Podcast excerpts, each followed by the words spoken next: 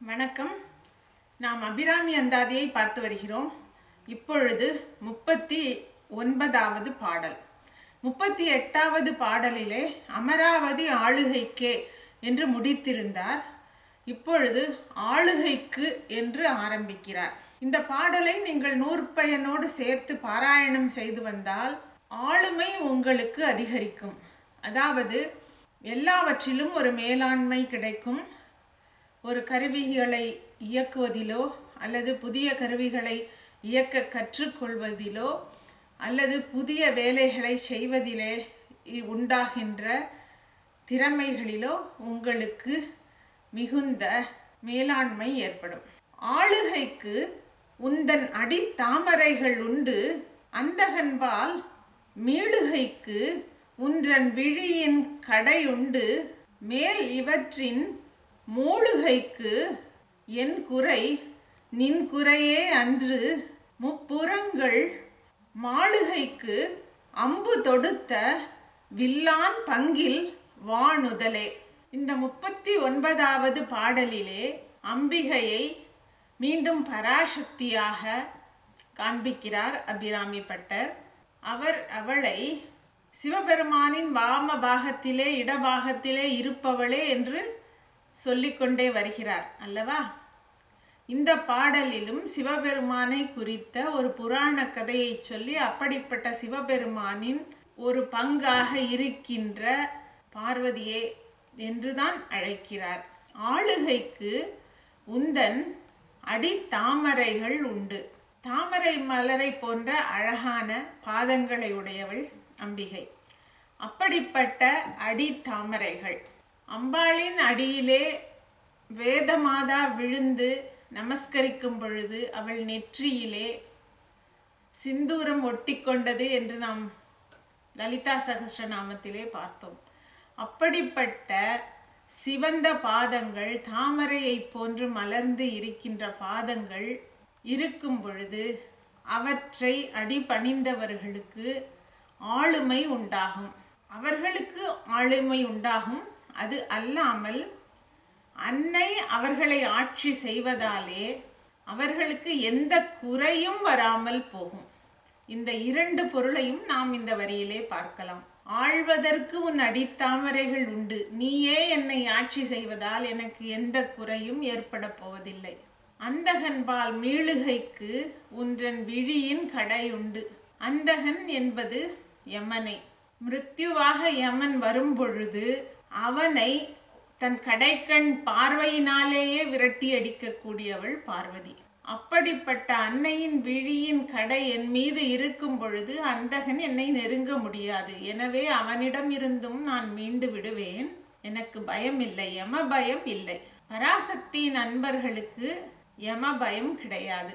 ஜெயமுண்டு பயமில்லை என்று பாரதியார் சொல்வார் அல்லவா? எப்பொழுதும் எதற்கும் பயப்பட தேவையில்லை.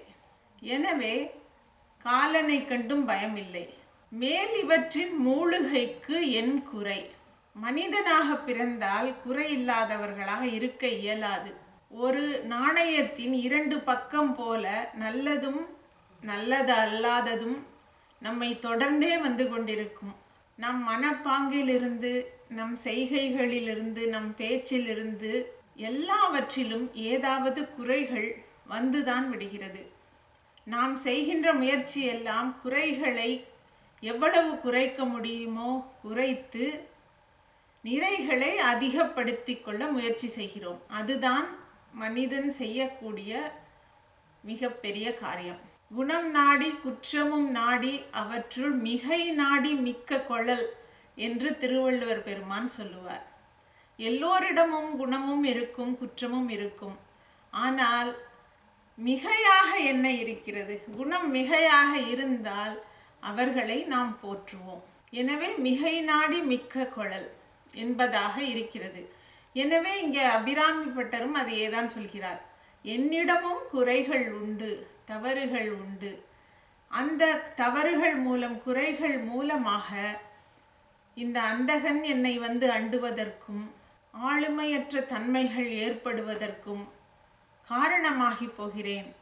ஆனால் உன்னுடைய பாதத்திலே விழுந்ததினால் உன்னுடைய கடைக்கண் என் மேல் விழுந்ததினால் இவற்றை எல்லாம் நான் தாண்டி வந்துவிட வேண்டும். எனக்கு நீ அருள் புரிய வேண்டும் என்பதாக இப்படி சொல்கிறார். நின் குறையே அன்று. இது அன்னையினுடைய குறை இல்லை.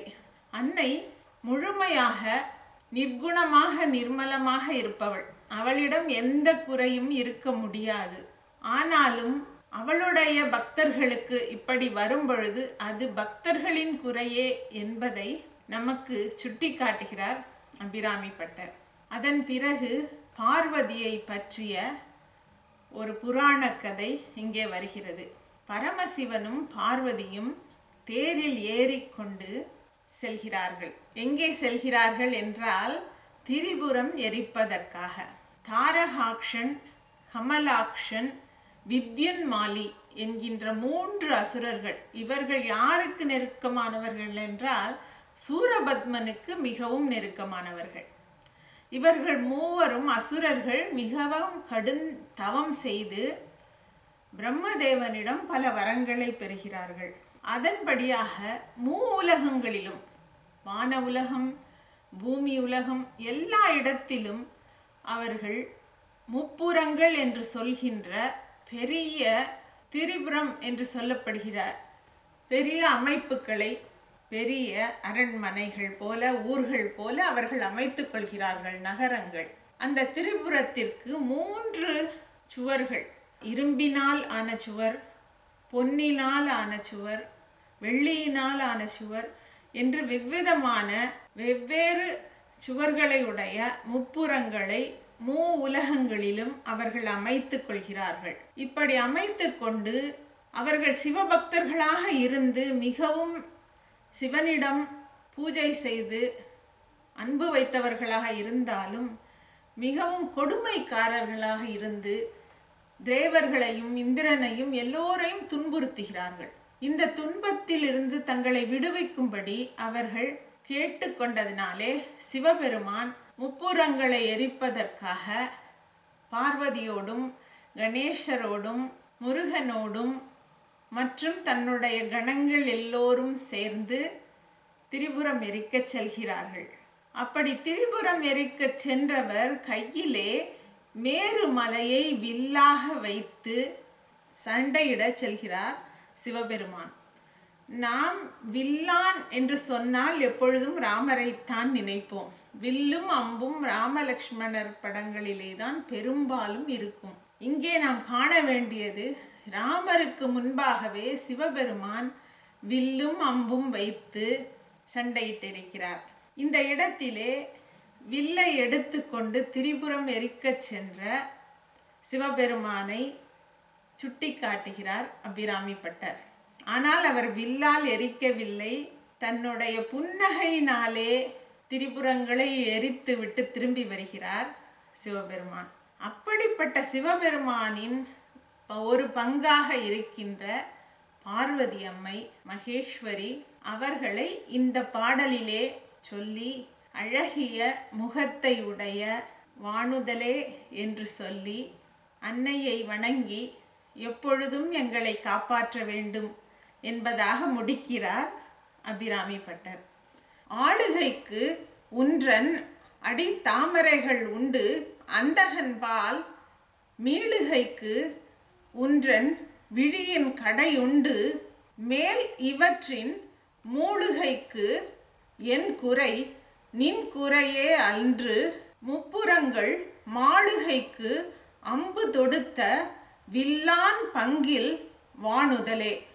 மேலும் அபிராமி அந்தாதியை அடுத்த பகுதியில் காண்போம். நன்றி வணக்கம்.